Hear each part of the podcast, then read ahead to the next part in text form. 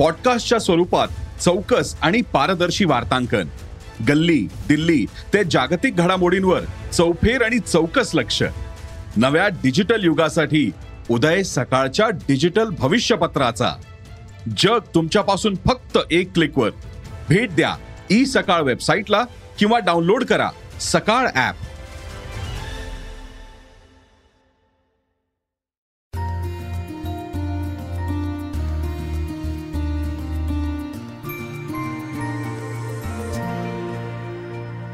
सकाळ ऑनलाईनच्या सकाळ अनप्लग या कार्यक्रमात मी निलेश अडसूळ तुम्हा सर्वांचं मनापासून स्वागत करतो. मंडळी आपल्या या सदरात प्रत्येक भागात वेगवेगळे सेलिब्रिटी आपल्याशी संवाद साधण्यासाठी येत असतात. पण आज आपल्यामध्ये एक अत्यंत तरुण सेलिब्रिटी आपल्या भेटीला आलेला आहे आणि त्याचं नाव आहे प्रथमेश परब. आपल्याला माहितीच आहे की सध्या सगळीकडे प्रथमेशच्या टाइमपास थ्रीची चर्चा आहे आणि एक आगळा वेगळा सिनेमा घेऊन तो आपल्या भेटीला आलेला आहे. तर अशा एक वेगळ्या विषयाच्या चित्रपटासाठी त्याचं पहिल्यांदा खूप सारं कौतुक कारण की त्या चित्रपटाचा तिसरा भाग आहे आणि प्रथमेश तुझं खूप खूप स्वागत. आता आपण मुलाखतीला सुरुवात करतोय. थँक्यू थँक्यू थँक्यू जसं मी म्हंटल की आता सगळीकडे टाइमपास थ्रीची चर्चा आहे. सगळीकडे त्या चित्रपटाची एक वातावरण निर्मिती झाली आहे. दगडूला लोकांना बघायचंय. पण काय म्हणतात की एखाद्या चित्रपटाचा सिक्वल येतो आणि त्याच्यानंतर त्याचा तिसरा भाग येतो हे कदाचित एक वेगळा प्रयोग आहे मराठीतला म्हणता येईल किंवा एक असा एक प्रेमावरती असे तीन भाग येणं म्हणजे खूप मोठी गोष्ट आहे. तर कसं बघतो या चित्रपटाकडे चित्रपटाच्या कथेकडे? नाही खूप मोठी गोष्ट आहे. तर खूप कमी ऍक्टरच्या नशिबात मला आता तिसऱ्या भागाचा काय आनंद आला आहे. तो तो माझ्याही लाईफमध्ये आलाय याचा मला अभिमान आहे. आणि तो ऑब्विसली रवी सरांमुळे जी सिओजमुळे प्रियदर्शन जाधवमुळे येतोय. आणि टाइमपास वन टाइमपास तुला जसं प्रेम केलं तसं आता ट्रेलर रिलीज झालं टाइमपास थ्रीचं गाणी काही रिलीज झाली आहे तर लोकांची उत्सुकता इतकी आहे. की लोकांना सिनेमा आता म्हणजे कमेंटमध्ये असं की लवकर सिनेमा थिएटरमध्ये आणा आम्ही हाऊसफुल करणार आहोत. बरोबर. सो ती ती एक एक्साइटमेंट खूप जास्त आहे.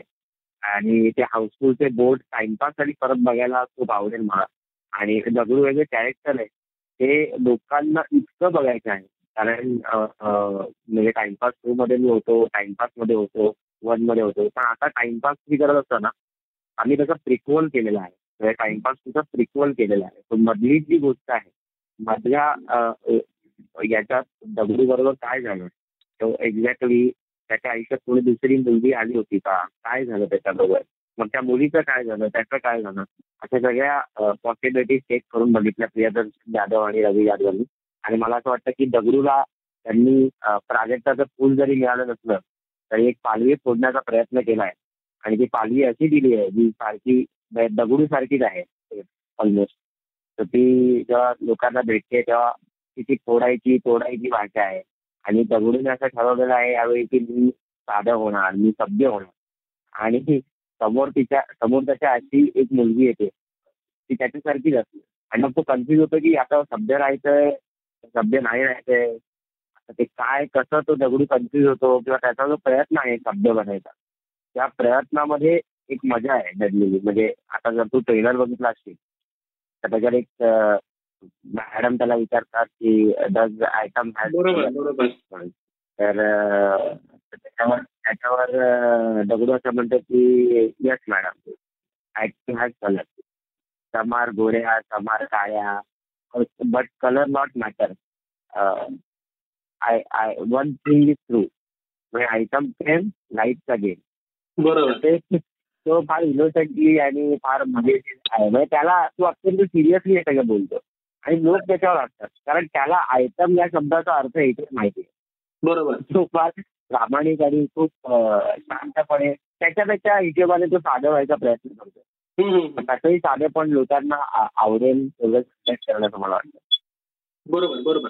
पण मला असं म्हणायचंय की एक तीन चित्रपट म्हणजे तीन भाग एका चित्रपटाचे आणि तिन्ही भागांमध्ये तू दिसलेला आहेस आणि तीन वेगवेगळ्या अभिनेत्रींना तू अनुभवलेला आहेस. तर तो अनुभव कसा होता की एक अभिनेता वेगवेगळे तीन भाग आणि पुन्हा अभिनेत्री वेगवेगळ्या. तर कशी काम करताना मजा आली? तुझ्यासाठी हे किती चॅलेंजिंग होतं? नाही चॅलेंजिंग होतं. कारण काय दगडूवर जसं प्रेम केलेलं आहे लोकांनी टाइमपासमध्ये मी दगडू केला टाइमपास टू मध्ये मी छोटा दगडू केला मोठा. दगडू जाधवने केला पण त्यानेही अप्रतिम काम केलं होतं. तर त्याच्यामुळे आणि तो स्वतः लेखक असल्यामुळे तो ज्या प्रकारे वाचतो त्या प्रकारे म्हणजे काय म्हणे आपण की त्याने वाचल्यानंतर एक पैसा येतात आपल्याला की अरे आपण हे करू शकू का? आपल्याला हे जमेल का? तर इतकं प्रॉमिनंट तो वाटतो म्हणजे वाचतो वाटतो सुद्धा तो दगडी. म्हणजे माझ्यासारखा तो ऑलमोस्ट दिसतो. तर ते एक आमच्यात साम्य आहे. आणि त्याच्यानंतर काय आहे लोकांच्या इतक्या अपेक्षा वाढलेल्या आहेत दगडूला घेऊन. की आणि दगडू लोकांना माहिती आहे की म्हणजे दगडू काय बोलेल कसा रिॲक्ट करेल कधी भडकेल कधी तो शांत राहील कधी तो इमोशनल होईल कुठल्या वाक्याला तो इमोशनल होईल कुठल्या वाक्याला तो इमो भडकेल किंवा कुठल्या वाक्याला त्याला वाईट वाटेल असं सगळं लोकांना माहिती आहे. तर ती अपेक्षा तोडणं आणि त्याला दगडूला अनपेक्षित करणं. म्हणजे दरवेळी काहीतरी नवीन दगडू करतोय किंवा काहीतरी. नवीन घडतंय सतत. असं टाइमपासमध्ये सरप्राईझिंग करणं जे आहे ते फार गरजेचं आहे प्रत्येक मुवमेंटला त्याच्यामुळे त्याच्यामुळे मला वाटतं सिनेमा पुढे जाईल. नाही तर काय आहे, असंच जर आपण करत राहिलो दगडूसारखं ते तर टाइमपास वन आणि टाइमपास टू मध्ये जो दगडू दिसलाय तोच दगडू जर टाइमपास थ्री मध्ये दिसला तर लोक थोडेसे बोर व्हायची शक्यता आहे. बरोबर. हालाकी लोकांना दगडूला त्या बिंदास मोडमध्ये बघायचं आहे. लोकांना ते बिंदास किंवा दगडूचं जे आहे ते ते लोकांना आवडतं. पण तरी त्याच्यात काय आपण सरप्राईज एलिमेंट टाकू शकतो याचा विचार प्रियदर्शन जाधव आणि रवी यादवांनी केलेला आहे. त्याच्यामुळे मला असं वाटतं की माझं ऍक्टर म्हणून काम सोपं झालं होतं पण प्रेशर इतकं जास्त होतं की म्हणजे म्हणजे मी अजूनही कुठेही बाहेर जातो कुठल्या प्रमोशनला जातो किंवा कुठल्या फॅमिली फंक्शनला जातो तर लोक मला प्रथमेश म्हणून नाहीत. लोक मला दगडू म्हणून ओळखतात. म्हणजे दगडू परब म्हणून लोक म्हणजे माझा माझं आधार कार्ड पण कदाचित दगडू परब म्हणूनच काढतील लोक आता काही दिवसांनी. एवढं लोक दगडूवर प्रेम करतात. तर त्याच्यामुळे त्याची एक वेगळी रिस्पॉन्सिबिलिटी होती. आणि टाइमपास वनमध्ये तो धमाल केली होती. आम्हाला माहीत पण नव्हतं आम्ही काय करतो टाइमपास टू मध्ये पण धमाल केली होती. त्यावेळी माझा फार छोटा रोल होता त्याच्यात. पण खूप मजा आली होती. आणि टाइमपासमध्ये जास्त जबाबदारी असल्याचं एक काय म्हणूया की एक जास्त जबाबदारी माझ्यावर टाकली गेली. आहे आणि ती जबाबदारी कशी पार पाडतोय याच्याकडे लोकांचं लक्ष होतं. पण काही तुझं लेकरू या गाण्याला जो रिस्पॉन्स मिळाला किंवा आता ट्रेलर आलेला आहे त्याला जो रिस्पॉन्स मिळतोय मला वाटतं त्याने दगडू आता आमचा नाही आता प्रेक्षकांचा परत एकदा झालेला आहे. एकोणतीस जुलैला जेव्हा दगडू थिएटरमध्ये येईल तेव्हा प्रेक्षक नक्की जाऊन बघतीलच. खरं, गॅरंटी. अ, पण आता आपण जसं म्हणालो की तुला दगडूची ओळख प्राप्त झालेली आहे. तर कॉलेजमध्ये दगडू म्हणजे अर्थात प्रथमेश कॉलेजमध्ये कसा होता? तुझी वैयक्तिक कॉलेजची लाईफ कशी आहे? तू खराच दगडू सारखा आहे की तू नक्की कसा आहे ते श्रोत्यांना ऐकायला आवडेल. नाही म्हणजे मी खरा दगडू सारखा नाही पण खरा दगडू सारखा मी थोडा म्हणजे मी डायलॉग बाजी करतो. पण मी थोडासा शाय आहे. किंवा मी बऱ्यापैकी म्हणजे मी बऱ्यापैकी हुशार आहे. म्हणजे मी लोकांचे मॅथचे क्लास पण घ्यायचे बरोबर. माझ्या माझ्या ट्युशनची फीज वाचावी स्वतः मॅथचे क्लास घेतलेले आहेत काही मी नाटक नाटक जेव्हा जॉईन केलं कॉलेजमध्ये असताना तेव्हा मी नाटक फार सिरियसली करायला लागलो. आणि नाटक करत असताना मी बालक पालक जो माझा सिनेमा होता ती आमची एकांकिका होती डहाणूकर कॉलेजची आणि डहाणूकर कॉलेजमध्ये असताना मला इतकं शिकायला मिळालं. की. तुम्हाला कसं प्रेझेंट करता आलं पाहिजे? किंवा त्याचे स्टेजवर कसे वावरले पाहिजे. तुम्ही किती बिंदास काम केलं पाहिजे? मी मुळात बिंदास मुलगा नाही आहे मी थोडा शाय मुलगा आहे. मला थोडंसं म्हणजे मी असा मुलगा की आम्हाला विचारलं होतं की ऍक्टिंग किंवा बॅकस्टेज कोण करेल? तर मी पहिला बॅकस्टेज करेन म्हणून हात उचलला होता. तर मला ते स्टेजवर परफॉर्म करणं म्हणजे मी अजूनही जर स्टेजवर गेलो आणि माईकवर बोलायला लागलो तर मला अजूनही घाण होतं. मी त्याचा आतून खूप शाय मुलगा आहे. पण मी जेव्हा- डायलॉग बाजी करायला लागतो तेव्हा काय माहिती कुठली एनर्जी माझ्याकडे येते आणि ते कुठून निघते. पण ते लोकांना तो जो बिंदास असणं जे आहे ते आवडतं लोकांना. आणि बऱ्याच लोकांना असं वाटतं की मी दगडू सारखाच बोलत असेल दगडू सारखं दगडू सारखाच राहत असेल. तर दगडू आणि माझ्यात साम्य फक्त एवढंच आहे की त्याच्यात जो एक इनोसन्स आहे कदाचित कुठून तरी माझा इनोसन्स त्याने घेतला. पण बिंदास असणं किंवा बिंदास बोलणं म्हणजे कोणालाही बिंदास बोलणं हे दगडूमध्ये आहे ते माझ्यामध्ये अजून तरी नाही तर ते मी अं, दगडूमधलं माझं जे वेगळेपण आहे ते मी म्हणजे काय होतं बऱ्याचदा लोकांना वाटतं अरे हा दगडूच आहे. त्याच्यामुळे याला दगडू करणं तर सोपं जात खरं. असं नाही आहे ते हे ऍक्टिंग असते. आणि ते ऍक्टिंग करत असताना तुम्हाला आजूबाजूला जी माणसं दिसलेली आहेत किंवा तुम्ही जे काही एका एजमध्ये असताना तुम्ही ज्या प्रकारे रिॲक्ट करता ते तुम्ही ऑब्झर्व करत असता. आणि इतरांचे काही लोकांचे ऑब्झर्वेशन तुमच्या काही खऱ्या आयुष्यातले ऑब्झर्वेशन असं सगळं मिक्स करून तुम्ही एक कॅरेक्टर बनवत असता. बरोबर. प्रियदर्शन दादा असेल रवी सर असतील ते करायला असतात तर त्याच्यामुळे तो दगडू जो उभा राहिलाय तो म्हणजे मी बऱ्यापैकी त्याच्यात फिफ्टी फिफ्टी आपण म्हणूया की दगडू मध्ये फिफ्टी पर्सेंट प्रथमेश आहे आणि फिफ्टी पर्सेंट दगडू आहे.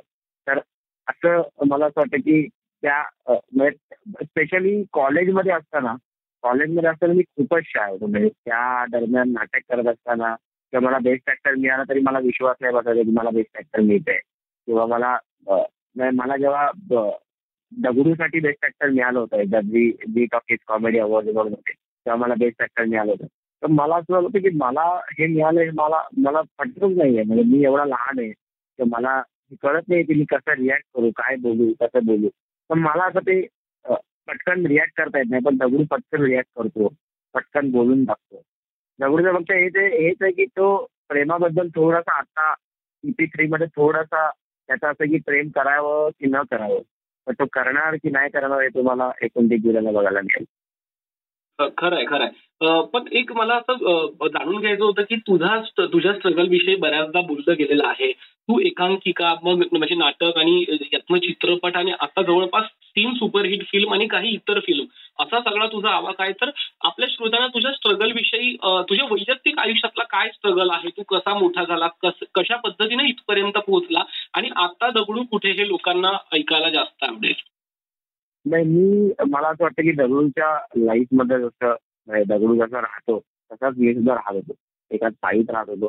आणि आमच्याकडे अं, मी अजूनही आता मी मागच्या वर्षी अं, चाळीतल्या बिल्डिंगमध्ये शिफ्ट झालो. मला माडाचं घर काही दिवसांपूर्वी राहील अं, लागलं होतं.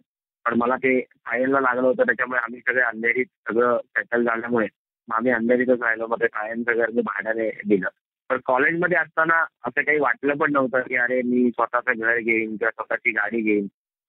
एवढे मोठे मोठे सिनेमे मी करेन. कारण बालक पालक जेव्हा मी केला होता सिनेमा तेव्हा मी एकांकिका करत होतो प्रामाणिकपणे. आणि मला अशी काही अपेक्षा पण नव्हती. मला फक्त होतं की आणि माझं अजूनही तसंच असतं की मला जे काम मिळालेलं आहे ते मी प्रामाणिकपणे करतो. आणि ते ते लोकांना आवडावं म्हणून मी ते करत नाही. मला असं वाटतं की ते जे रायटर डिरेक्टरने लिहिलेलं आहे तसं पोर्ट्रेट झालं पाहिजे आणि तसं ते आलं पाहिजे. आणि मला जेवढी ऍक्टिंग येते तेवढा मी हंड्रेड पर्सेंट द्यायचा प्रयत्न करतो. आणि तेच मी एकांकीपासून करत आलेलो आहे. म्हणजे एकांकिका करत असताना मी आई बाबांना फोन करून सांगायचो तुम्ही एकांक्या करतोय किंवा मी घरी येऊन सांगायचो. तर तेव्हा थोडासा अपोज होता की नाही एकांकिका करायची नाही किंवा खूप वेळ लागतो. म्हणजे आम्ही दोन दोन दिवस तीन तीन दिवस घरीच यायचो नाही. तो आई बाबांना प्रश्न होता की मुलगा करतोय म्हणजे आता एकांक्या करणारी जी मुलं असतील त्यांच्या पण आई बाबांना असा प्रश्न असेल की अरे मुलगा खरंच एकांक्य करतोय का? दुसरीकडे कुठे वाईट मार्गाला चाललाय. तर एकांक्य करणारी जी मुलं असतात ती जनरली मला असं वाटतं की नाईन्टी पर्सेंट मुलं तर वाईट मार्गाला जात नाहीत. कारण त्यांच्या आयुष्यात नाटक येतं. आणि नाटक जेव्हा माझ्या आयुष्यात आलं तेव्हा माझं आयुष्य एकदम म्हणजे डहाणूकर कॉलेज आणि नाटक ह्या ज्या दोन गोष्टी आहेत त्याने अख्खं म्हणजे आयुष्याकडे बघण्याचा पर्स्पेक्टिव्ह पर्स्पेक्टिव्ह जो आहे तो एकदम बदलून टाकला मला आणि अतिशय सिरियस म्हणजे जरी मी कॉमेडी कॅरेक्टर करत असलो तरी मी ते अतिशय अतिशय सिरियसली केलं. म्हणजे त्या इश्यू जर तू बघितलास बालक पालक म्हणला जरी तो खूप असा काय म्हणूया बिंदास्त असला किंवा तो लोकांना सप्लाय करत असला तरी त्याचा त्याचा इमोशन्स आहे. तर त्याचा त्याचा एक सिरियसनेस आहे. दगडूचा पण एक सिरियसनेस आहे. तर तो जो कामाप्रतीचा सिरियसनेस आहे तो मला नाटकांनी आणि एकांकीने दिला. आणि जेव्हा माझं पहिल्यांदा नाव आलं पेपरात तेव्हा आई बाबांनी मला सपोर्ट करायला सुरुवात केली. मी एक आय एन टी नावाची कॉम्पिटिशन असते. इंटर कॉलेजेसमध्ये मुंबई. आणि ती कॉम्पिटिशन मी जिंकलो. तिकडे माझं खूप सारं म्हणजे खूप लोक मला ओळखायला लागली. माझं पेपरात नाव आलं. आणि त्याच्यानंतर आई बाबांना असं वाटलं की चला बाबा पेपरात स्फोट आला. त्याच्यानंतर आई बाबांना असं वाटलं की चला बाबा आपला पोरगा काहीतरी चांगलं करतोय. किंवा खरंच एकांकिका प्रामाणिकपणे करतोय तर त्याला करू द्यावं. मग त्याच्यानंतर बालक पालक सिनेमा झाला माझ्या आयुष्यात. आणि त्याच्यानंतर असं झालं की सिनेमा हिट झाला त्याने काहीतरी बारा का पंधरा करोडचं कलेक्शन केलं. त्याच्यानंतर एक वर्ष माझ्याकडे काहीही काम नव्हतं. म्हणजे जे काम यायचं ते परत परत विषयसारखंच थोडं बहुत असायचं किंवा छोटे मोठे रोल असायचे. मग मी त्याच्यापेक्षा असं ठरवलं की आपण एकांकित काम करूया बॅकस्टेज करूया. तर त्यावेळी मी बॅकस्टेज केलं म्युझिक ऑपरेट केले. खूप म्हणजे मी मॅनेजमेंटमध्ये पण होतो. म्हणजे नाटकच्या नाटकाच्या मॅनेजमेंटमध्ये मी काम करायचो. मग प्लस डीबीआय म्हणून एक कोर्स असतो. तो मी कोर्स जॉईन केला होता. त्याच्यामुळे म्हणजे मला बँकिंगची खूप आवड होती त्यावेळी. तर त्याच्यामुळे मला असं वाटलं की जर आपण या करिअर करू शकलो नाही तर आपल्याकडे एक सेकंड ऑप्शन म्हणून आपण बँकिंगकडे बघितलं पाहिजे. आणि म्हणून मी बँक अँड इन्शुरन्सचा एक कोर्स आहे आमच्या कॉलेजमध्ये तो जॉईन केला. त्याच्यासोबत नाटक पण सुरू होतं.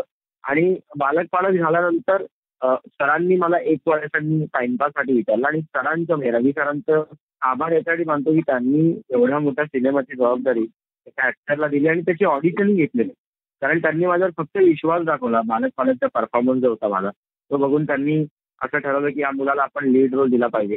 आणि कुठून काय मला माहीत नाही त्यांना काय सुचलं कसं त्यांना वाटलं काय वाटलं की एका नवीन मुलाला आपण संधी देऊया. आणि मला असं वाटतं की त्याचं त्या संधीचं मग त्यांनीच सोनं केलं. कारण मी मी काय करत होतो मला माहितीच नव्हतं यार. म्हणजे मला माहीत नव्हतं की या टाइमपासचं काय होणार आहे. तर पुढे जाऊन लोक कसे रिसीव्ह करणार आहेत? माझं तीच तीच स्ट्रॅटेजी होती की जे मला डिरेक्टर रायटर सांगतायत ते मी प्रामाणिकपणे करत राहिलो. आणि मी माझ्या पद्धतीने करत राहिलो. मला जेवढी ऍक्टिंग येत होती त्यावेळी तेवढं मी केलं. आणि तेच लोकांना आवडलं करायचं. कारण त्याच्यामुळे एक नाविन्य निर्माण झालं. की प्रथमेशच्या स्टाईल म्हणजे बऱ्याच बऱ्याचदा लोक मला असं म्हणतात की तुझ्या कॉमेडीमध्ये किंवा तुझ्या ऍक्टिंगमध्ये ना मला अशोक मामांची कॉमेडी दिसत ना मला पॅडी कॉमेडीची कॉमेडी दिसत ना मला सिद्धार्थ जाधवची कॉमेडी दिसत आम्हाला नेहमी तू दिसत असतो तुझ्या कॉमेडीमध्ये तर माझी एक कॉमेडीची एक वेगळी शैली आहे. हे मला टाइमपासने म्हणजे नव्याने जाणून दिलं आणि मला ते अजूनही माहीत नाही कशी आहे काय आहे. मी आपलं ते जे येतं ते प्रामाणिकपणे करतो आणि ते जे घडतं ते लोकांना आवडतं. आणि हे असंच चालत राहावं यार. म्हणजे असंच म्हणजे म्हणजे असंच प्रेम राहावं. म्हणजे किती घर आली किती घरं मी घेतली किती गाड्या मी घेतल्या हे फार महत्वाचं नाहीये. लोकांचं प्रेम वाढत राहणं आणि लोकांनी प्रेम ठेवणं हे फार गरजेचं आहे. कारण बऱ्याचदा काय होतं एखादा सिनेमा मी असा काहीतरी करतो त्याच्यामुळे लोक खूप हर्ट होतात आणि मग लोक खूप हर्ट होऊन बरंच काय काय बोलतात. मग नंतर एखादा सिनेमा असा येतो की ते तो खूप आवडतो. मग ते एवढं प्रेम करतात की मला एकदम ओव्हरवेल्म होऊन जातं की अरे यार इतकं प्रेम लोक आपल्यावर करतात. तर हे प्रेम जे आहे जरी मी कुठला वाईट सिनेमा केला जर एखादा सिनेमा चांगला झाला नाही तर प्रेम तिकडेही ठेवा आणि अशाही सिनेमांवर तर प्रेम करतातच लोक तर हे प्रेम जे आहे ते मला वाटतं माझ्या प्रामाणिक कामामुळे. सतत लोकांचं वाढत. बरोबर बरोबर आहे. पण मला असं म्हणजे असं वाटतं की दगडूला बघायचं असेल किंवा प्रथमेशला बघायचं असेल तर सतत एखाद्या चित्रपटाची वाट बघावी लागते. तर दगडू पण. दगडू हा नाटकातला आहे. तर एखादं व्यावसायिक नाटक किंवा एखादी मालिका याचा कधी विचार केलाय का? किंवा तशा काही ऑफर्स आलेल्या आहेत का? हो ऑफर येत असतात सिरियलच्या नाटकाच्या. पण काय होतं अरे सिनेमांमधनं हे सगळं मॅनेज करणं मला खूप कठीण होऊन जातं. कारण मी आता मध्ये एक नाटक करत होते दहा बाय दहा म्हणून. विजय पाटकर सुप्रिया पाठारे हे सगळे त्या नाटकात होते. आणि खूप भारी नाटक होतं मस्त होतं. पण काय झालं काही कारणास्तव माझ्या डेट तशा एवढ्या लॉस होत्या काही फिल्मसाठी की मग त्याचे प्रयोग हळूहळू कमी व्हायला लागले. मग ते मग मला ते असं गिल्ड फील होतं यार आपणच आपल्यामुळे नाही ना नाटक बंद होत आहे. तर त्याच्यामुळे ते नाटकावर अन्याय केल्यासारखं होतं. आणि मग सिरियल खूप डिमांडिंग असते. म्हणजे म्हणजे मी अठरा अठरा तास किंवा पंधरा पंधरा तास काम करणं एका सिरियलवर प्रत्येक दिवसात ते थोडं माझ्यासाठी हेक्टिक होऊन जाईल. म्हणजे सिनेमासाठी मी करू शकतो कारण ते एक दीड महिना असतं. आणि बऱ्याचदा काय होतं ना सिनेमा चं टायमिंग सिरियलचं टायमिंग आणि नाटकांचं टायमिंग हे मॅनेज करता करता खूप ऍक्टरची खूप धावपळ होते. आणि ती धावपळ मी मागच्याच वर्षी अनुभवलेली तर मला असं वाटतं की आपण सध्या आपल्याकडे जे आहे ते आपलं त्याच्यावर आपण फोकस करूया. आपण जास्त धावपळ न करता आपण सिनेमांवर वेब सिरीजवर जर एखादं नाटक आलं चांगलं तर आपण ते करू शकतो. कारण नाटक करण्याची जी खाज आहे ऍक्टरची ती काही कमी होत नाही. कुठल्याच ऍक्टरची तू कुठल्याही ऍक्टरला विचारशील तर कारण सिनेमा तसं बघायला गेलं तर सिनेमा हे काही ऍक्टरचं माध्यम नाहीये.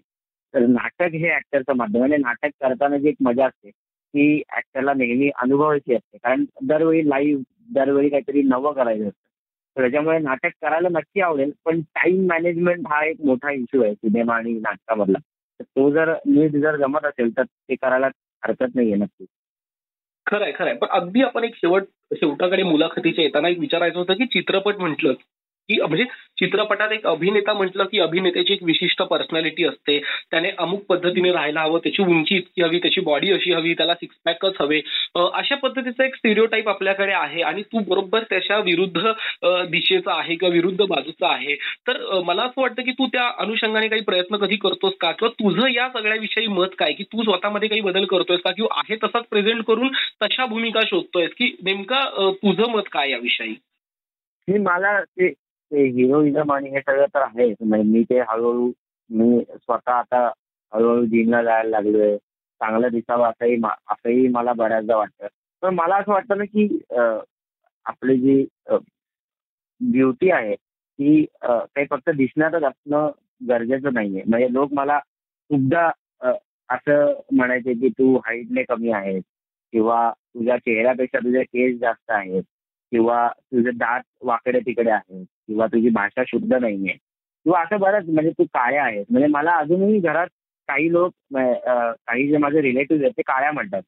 कारण मी मी आहे काळ्या कलरचा आणि माझा भाऊ आहे गोऱ्या कलरचा तो आमच्या घरात आधीपासून मला काळ्या म्हणतात आणि माझ्या भावाला गोऱ्या म्हणतात. तर माझ्यासाठी ते लोकांचं जे चिडवणं आहे ना ते असं युज टू आहे मी त्याचं. मला असं वाटतं की मी ते युज टू करून घेतलं आणि कुठे माहीत होतं यार कोणाला की तोच तेच रूप तेच केस तेच जात असे एकदम रिअल असणारा दगडू म्हणजे प्रथमेश जो रिअल त्याचा आहे तसा दगडू म्हणून एक नवीन रूपाने येईल आणि तो इतका फेमस होईल आणि लोकांना तोच आवडेल. आणि आता जेव्हा मी जेव्हा मी एखाद्या सिनेमात हसतो तर लोकांना ते हसणं जे आहे ते आपलं वाटतं. म्हणजे उगाच त्याच्यात काही स्टाईल स्टाईल नसते किंवा उगाच त्याच्यात काहीतरी मी कसा दिसतोय वगैरे असा काही आव नसतो. ते मनापासून हसणं असतं किंवा मनापासून ते काय म्हणा की एक्सप्रेस तुम्ही छान केलं ना स्वतःला की ते समोरच्याला आवडणारच आहे. हे मला जरा लवकरच कळले मला असं वाटतंय. की म्हणजे त्याचं वाईट वाटणं जे आहे ते जरा कमी होऊन की तुम्ही जसे आहात तसं एक्सप्रेस करणं समोरच्याकडे हे फार गरजेचं आहे. म्हणजे मला असं वाटतं की नाईन्टी पर्सेंट लोक जे आहेत ते साधे दिसतात यार. म्हणजे त्याच्यात त्यांची ब्युटी आहे साधं दिसणंच ब्युटी आहे मला असं वाटतं. तर ती जी ब्युटी आहे. प्रथमेशला प्रथमेशला मिळालेली आहे कुठून तरी. आता ती कोणी दिली काय दिली मला माहीत नाही. पण ती मिळाली आणि ती मला कळली यात खूप महत्वाचं आहे. कारण काय बऱ्याच लोकांना ते कळत नाही. लोक फार दिसण्यावर जातात. आता जर इंस्टाग्रामवर अनेक अनेक फिल्टर्स आलेले आहेत. तर त्या फिल्टरचा लोक वापर करतात. तर ते ठीक आहे म्हणजे सोशल मीडियाला वापर करणं वगैरे सगळं ठीक आहे. पण शेवटी माणसाला माणसाच्या नजरेनं बघितलं पाहिजे. उगाच त्याचं रूप कसं आहे रंग कसा आहे किंवा तो शिकला किती आहे याच्यावर पण लोक जज करतात. तर हे जज करणं जे आहे ते टाळलं पाहिजे. आणि माणसाने तेच आहे. माणसाने माणसाशी माणसासारखं वागलं की मग सगळं चांगलं होतं. बरोबर आहे बरोबर आहे. पण माझा एक असा प्रश्न होता की दगडूने आतापर्यंत वेगवेगळ्या सिनेमांमध्ये काम करताना आता नेमकं कुठल्या अभिनेत्री सोबत काम करायचं राहिलंय किंवा तुझ्या अभिनयाची ड्रीम गर्ल नेमकी कोण आहे? माझी तर ड्रीम गर्ल अरे आलिया भट आहे. कारण आलिया भट ही खूपच भारी अभिनेत्री आहे आणि इतकी गोड दिसते ती. की मला तिच्यासोबत काम करायला नक्की आवडेल. आणि तिचा परफॉर्मन्स एवढा एफर्टलेस असतो. कारण मला मला नेहमी असं वाटतं की एक ट्रेंड ऍक्टर असतो. आणि एक असे ऍक्टर्स असतात ज्यांना बघून असं वाटतं की तेच तेच कॅरेक्टर आहेत. तर आलिया भटला बघून मला कुठल्याही परफॉर्मन्समध्ये असं वाटतं की अरे ती आलिया भट नाही ती तीच आहे. जे जे कॅरेक्टर तिला दिलंय. तो आलिया भट माझी फेवरेट आहे यार. म्हणजे मराठीत तर असे खूप आहेत. म्हणजे सई ताम्हणकर आहे किंवा मुक्ता बर्वे आहेत किंवा सोनाली कुलकर्णी आहे तर असेच रितिका छोत्री बरोबर मी खूपदा काम केलेलं आहे. तो असे सगळे भन्नाट ऍक्ट्रेस आहे तो सगळ्यांबरोबर काम करायचं. असं काही एकच नाही पण आलिया भट मला वाटतं खूप जवळ आहे माझी म्हणजे मनाच्या खूप जवळ आहे. अगदी अगदी अगदी. खूपच म्हणजे अगदी चांगलं नाव तू घेतलंस. आणि मला एक अगदी शेवटचा प्रश्न विचारायचा की अभिनय क्षेत्रामध्ये रिजेक्शन हे सगळ्यात महत्त्वाचा टप्पा प्रत्येकाच्या आयुष्यात येतो. कारण की प्रत्येक अभिनेता असो या अभिनेत्रीला त्याला रिजेक्शनचा सामना करावा लागतो. तर असा रिजेक्शनचा सामना कधी तुला करावा लागला? का नेमकं त्याचं कारण काय होतं? जर असेल तर. मी रिजेक्शन मला वाटतं मोस्टली तरी मराठीमध्ये डेट होतं. मराठीत असं काही रिजेक्शन अजून काही मी फेस केलेलं नाही. पण हिंदीमध्ये आता बऱ्यापैकी मी ऑडिशन आणि हे सगळं करत असतो. तर मराठीतही मी ऑडिशनला नेहमी ओपन असतो. मी त्यांना सांगतो माझे ऑडिशन घ्या जरा कॅरेक्टर अगदीच वेगळं आहे तर. मराठीत अजून तरी मला रिजेक्शन आले नाही. पण हिंदीमध्ये दोन तीन वेळा असं झालंय की मग त्यांनी ते ते असतं ना की शंभरमध्ये सिलेक्ट झाले मग दहा मध्ये सिलेक्ट झाले मग पाच मध्ये सिलेक्ट झाले. मग पाच नंतर ते कॉलच करत नाहीत. मग आपल्याला हळूहळू करत पहिल्यांदा जेव्हा असं झालं होतं तेव्हा मला जरा वाईट वाटलं होतं की अरे मी तुमच्या ऑफिस आलो मी तुम्हाला भेटलो ऑडिशन दिलो माझी तुम्ही तारीफ केली. आणि काही कारणास्तव मग तुम्ही ते माझ्यापर्यंत जे कारण आहे काढण्याचं तेही तुम्ही मला सांगितलं नाही आणि असं काढून दिलं. आणि मला माहितीच नाही म्हणजे दुसरा तो रोल कोणतरी दुसरा ऍक्टर करतोय तर ते बघून थोडंसं वाईट वाटतं की आपल्याला आपण चांगले असून सुद्धा आपल्याला त्यांनी का घेतलं नाही किंवा का सिलेक्ट केलं नाही. हे याचं थोडं वाईट वाटतं ऍज अ ऍक्टर म्हणून. पण आणि त्यावेळी असं पण नसतं की तुम्ही वाईट परफॉर्म केलं असतं. बऱ्याचदा असं होतं की तुम्ही चांगलं परफॉर्म करता लोक तारीफ पण करतात आणि काही कारणास्तव मग ते सिलेक्शन होत नाही. तर ते काय कारण आहे ते अजून मला कळलं नाही. पण ते कारण जर कळलं तर आपण आपल्या ऍक्टिंगच्या पॅटर्नमध्ये काहीतरी चेंज करू शकतो. तारीफ करून पण लोक काही काही घेत नाही याचं मला जरा बऱ्याचदा वाईट वाटतं. खरंय खरंय. अगदी काय म्हणतात अगदी मोजक्या शब्दात आणि खूप सुंदर शब्दात तू तुझा प्रवास मांडला. सकाळच्या वतीनं सकाळ ऑनलाईनच्या वतीनं तुझं खूप खूप आभार की तू आम्हाला वेळात वेळ काढून इतकी सुंदर मुलाखत दिली आणि तुझ्या चित्रपटासाठी खूप खूप शुभेच्छा. असेच तुझे आगामी खूप प्रोजेक्ट येत राहूत आणि सकाळ अनप्लगमध्ये तू वारंवार मुलाखतीसाठी येत राहू अशीच सदिच्छा तुला. खूप खूप धन्यवाद Prathamesh. Thank you thank you so much आणि सगळ्यांनी प्लीज एकोणतीस जुलैला जाऊन टाइमपास हा सिनेमा जो आहे तो प्लीज थिएटरमध्ये जाऊन बघा यार. म्हणजे सध्या आता ओटीटीचा जमाना आहे. तर लोकांनी प्लीज सिनेमा टीव्हीवर कधी येईल ओटीटी प्लॅटफॉर्मवर कधी येईल वगैरे असे प्रश्न डोक्यात ठेवू नका. टाइमपासवर आणि टाइमपास टू मध्ये जी थिएटरमध्ये जाऊन तुम्ही धमाल केली होती त्याच्यापेक्षा ट्रिपल धमाल टाइमपास थ्रीमध्ये आहे. तर प्लीज एकोणतीस जुलैला जवळच्या लांबच्या कुठल्याही थिएटरला जा आणि नक्की बघा टाइमपास थ्री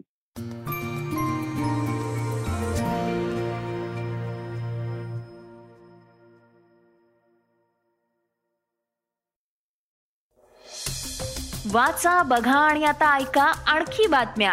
ई सकाळ डॉट कॉम वर. तुम्ही हा पॉडकास्ट ई सकाळच्या वेबसाईट आणि ऍप वर सुद्धा ऐकू शकता. विसरू नका या पॉडकास्टला आपल्या आवडीच्या पॉडकास्ट ऍप वर सबस्क्राईब किंवा फॉलो करायला.